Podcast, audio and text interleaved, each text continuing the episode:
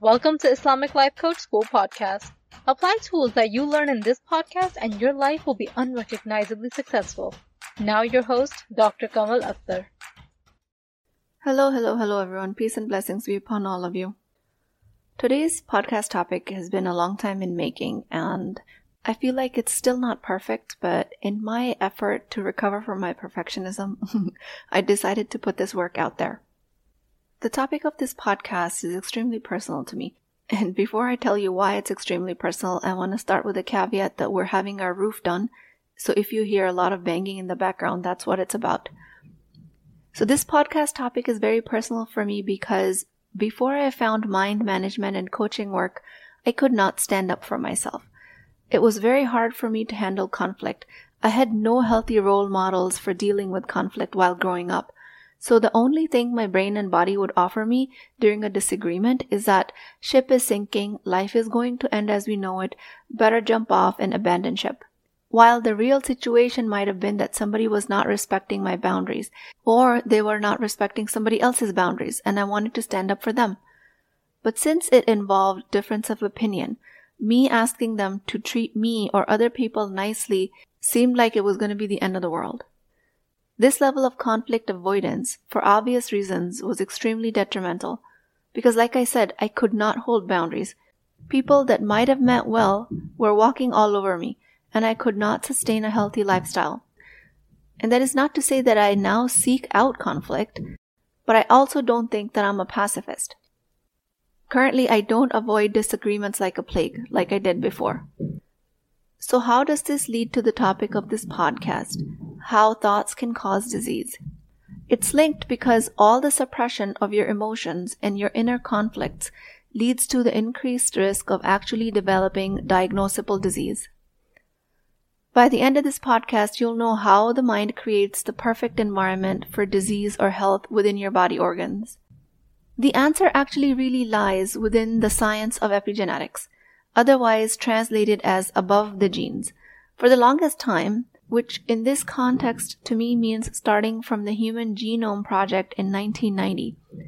The reason this project was taken underway was because scientists thought that the human genetic code held the secret for the expression of the complex human life, all the diseases and all the health and everything in between, meaning the way genes were sequenced resulted in what you see as a human physical form.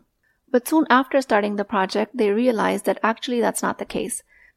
They finished enough of the project in April 2003 just to call it complete, but they actually finally finished it just now in March of 2022. So why was there a gap since April 2003 to March 2022? What took them so long to finally actually finish it? That's because they realized that originally they were predicting 120,000 genes within the human genome, given that a roundworm has 24,000 genes.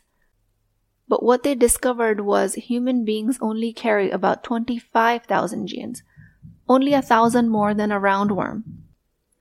In a roundworm, 24,000 genes code for 969 cells that comprises of the entire worm. But in human beings, only a thousand more genes, 25,000 genes, code for 50 trillion cells.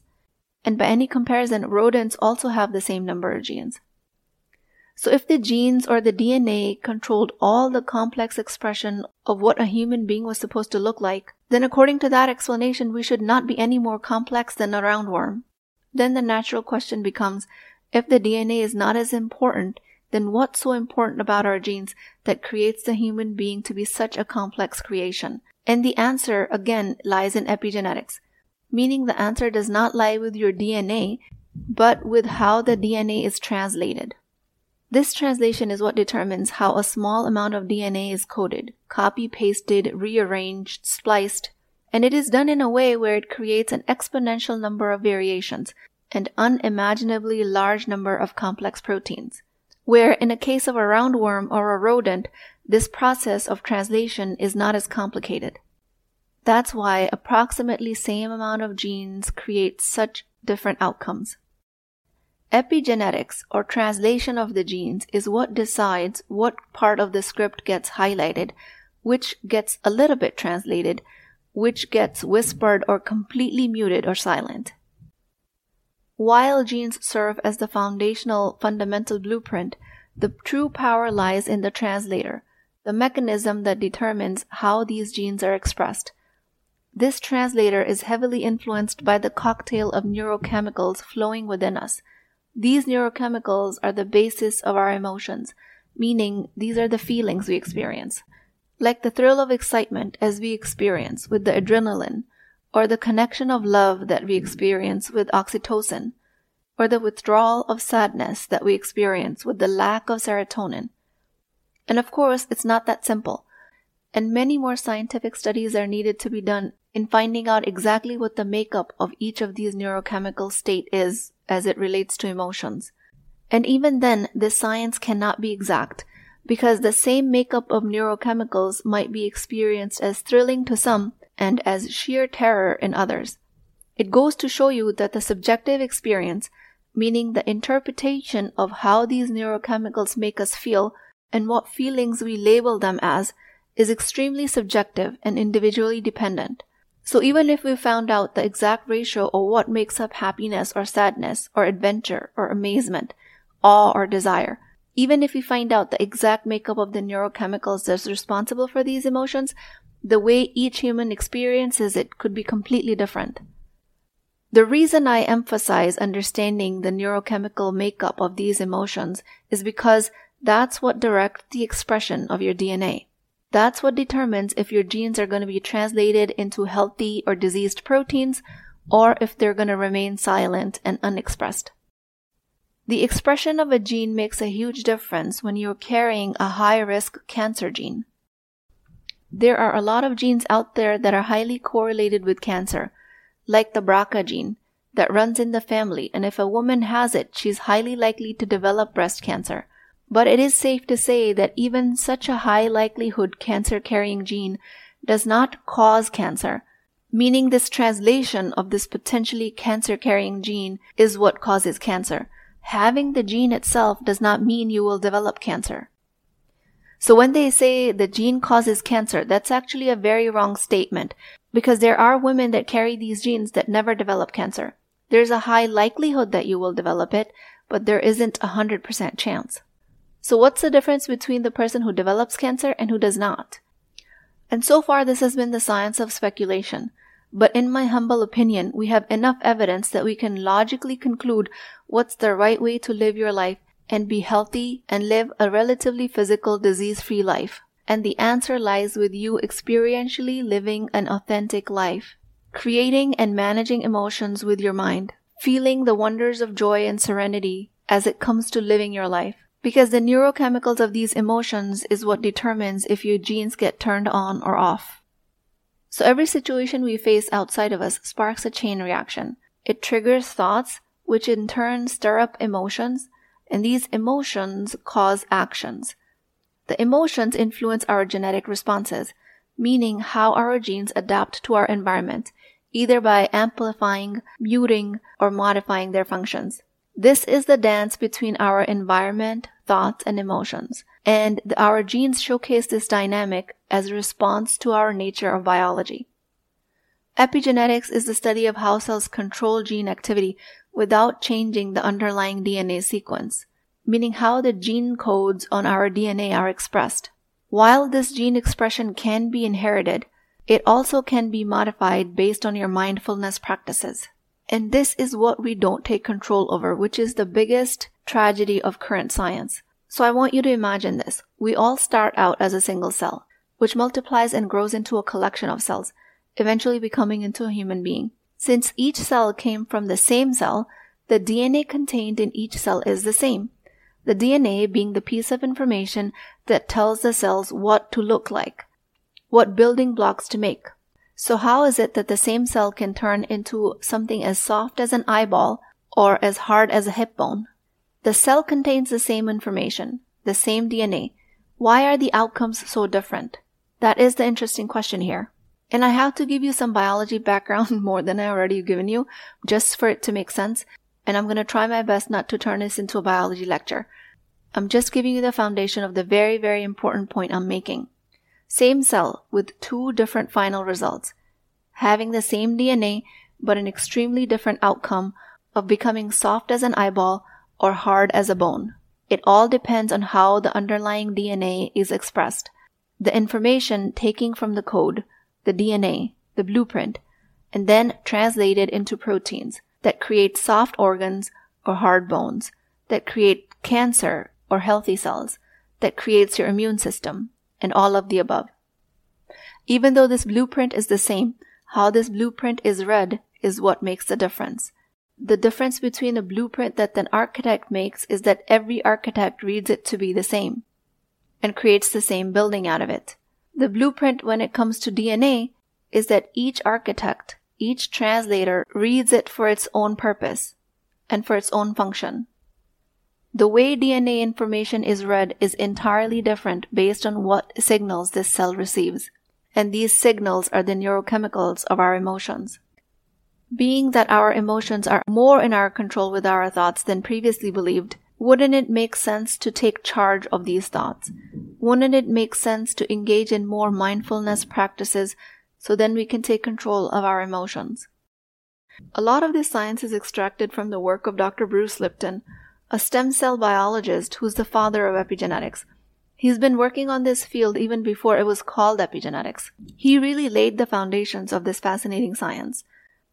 On his website, brucelipton.com, it says, he found a deeper understanding of cell biology and how the mind can control the bodily functions, as well as the possibility of an immortal spirit. What in the world? That sounds a lot like the soul, but that's a topic for another day.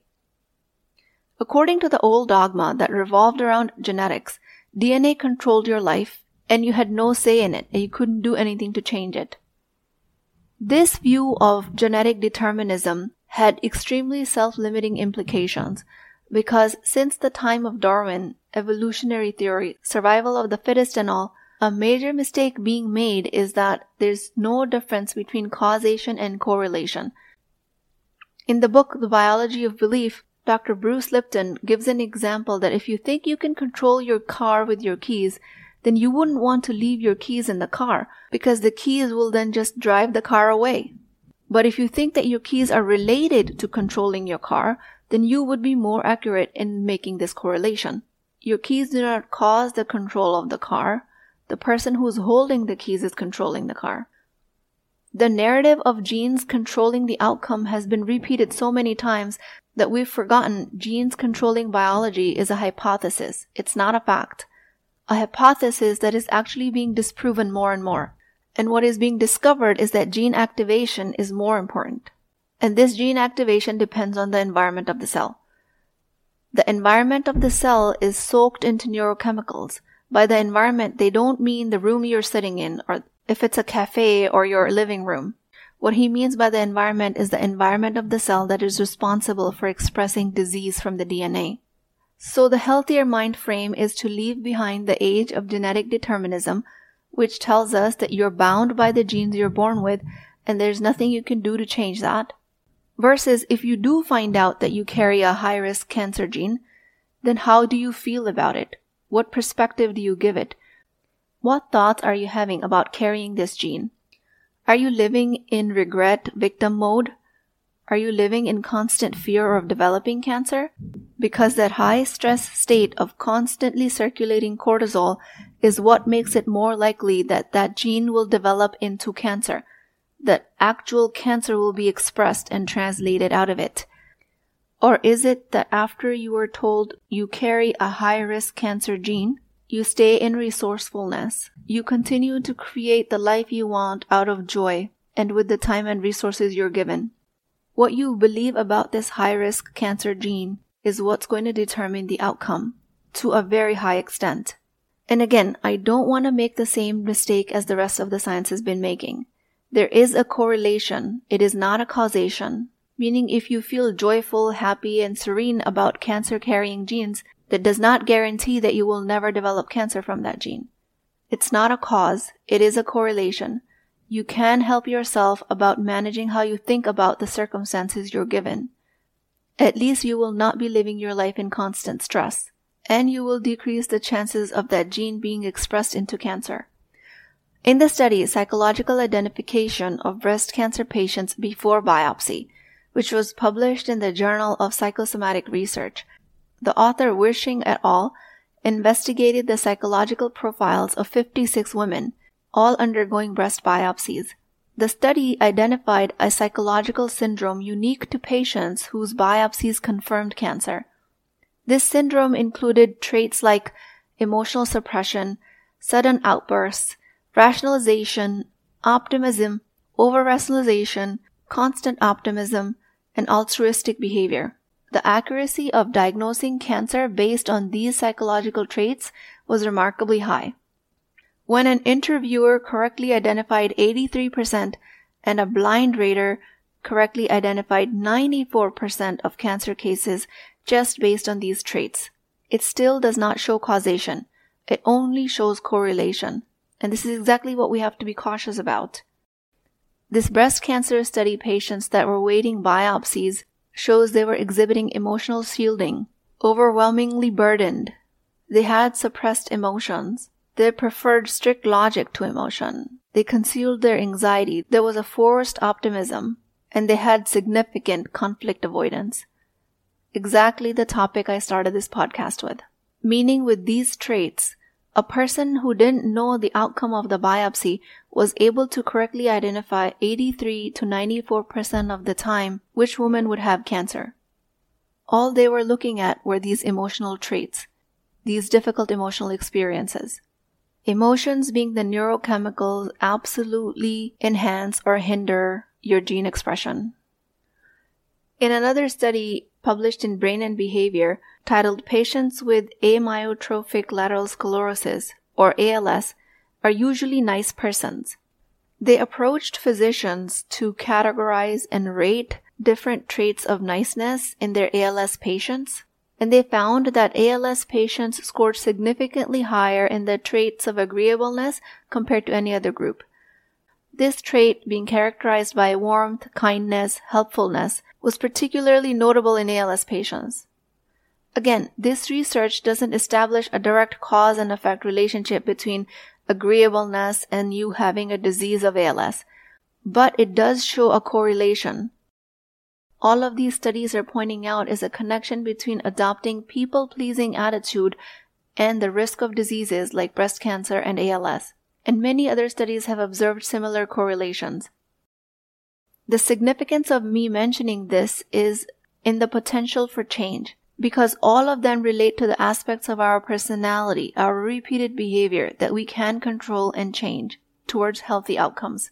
This entire idea opens up a new perspective on disease management, diverting from the traditional allopathic approach of treating disease with medications and surgeries after it surfaces. It suggests that by altering our core beliefs and personality traits, we might influence our health outcomes this concept is a major departure from the conventional wisdom in disease management, and it tells you the importance between genetics, neurochemistry, and emotional states. For example, constantly being in a state of stress or adopting a self-sacrificing people pleaser demeanor creates neurochemical environments in the body that are conducive to disease. This is also supported by the studies like the ACE study, and I've talked about this study in the previous podcast, which stands for Adverse Childhood Experiences. It links adverse childhood events to a higher likelihood of adult diseases such as cancer, heart disease, and COPD. On the other hand, by understanding and modifying the emotional and neurochemical patterns that these kids go through after going through such adverse events, we can apply mindfulness methods like See Near algorithm that I teach in this podcast, just to be able to equip them with better emotionality, better control, better thinking approaches to these adverse childhood events, and help people become more proactive and holistic when it comes to taking charge of their own health outcomes you have a lot more control of your emotional and psychological state than you are led to believe, despite of what kind of past you had. And exactly these states is what we optimize during coaching. The correlation here is that thoughts can cause disease, especially if they lead to unhealthy emotional patterns. We can call them being nice, we can call them people pleasers, we can call them perfectionistic tendencies. All of these states just indicate we not taking control of our emotions and avoiding conflict and going with the flow even if it's at the cost of our own health. And all of this work needs to be done just so you can heal for yourself, as I did for myself.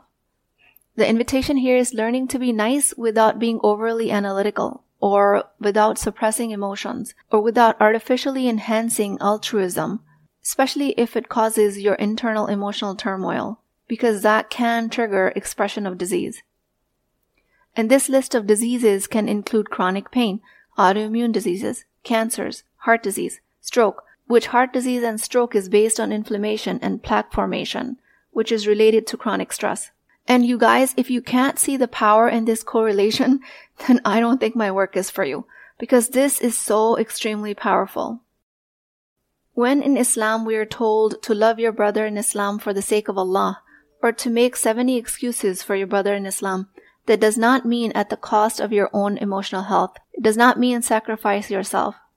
It just means those are all excuses for you to create healthy emotional states as it relates to your connection with others. And that is the true art of health and spirituality. With that, I pray to Allah subhanahu wa ta'ala, the most merciful and compassionate, guide us in balancing kindness with truthfulness with our emotions. O Allah, help us navigate through this life's challenges with wisdom, courage, avoiding the pitfalls of artificial altruism that harm our soul and body. O Allah, protect this nation from ailments that stem from emotional turmoil. O Allah, grant us the ability to love others without neglecting ourselves. O Allah, you being the ultimate healer, grant us the insight to dedicate our life to other services while we keep the longevity and the health for ourselves. Because you, Allah, can make all the beneficial outcomes possible for us. Ameen Ya Rabbal Alameen. Please keep me in your du'as. I will talk to you guys next time. Thank you for listening to the Islamic Life Coach School podcast. If you're more committed in taking your personal and spiritual growth to the next level, I invite you to join our weekly group coaching sessions called Wisdom Wednesdays. These sessions are designed to provide you with the support, guidance, and accountability you need to achieve your goal and to live your best life. To join, simply head over to our website www.islamiclifecoachschool.com and get on our email list. You will receive all the details about the coaching sessions, including dates, times, topics, and the link to the meeting. So don't take any longer. Take action today. Join our community of like minded Muslim women who are committed to start taking action today. I look forward to seeing you in our next Wisdom Wednesdays session.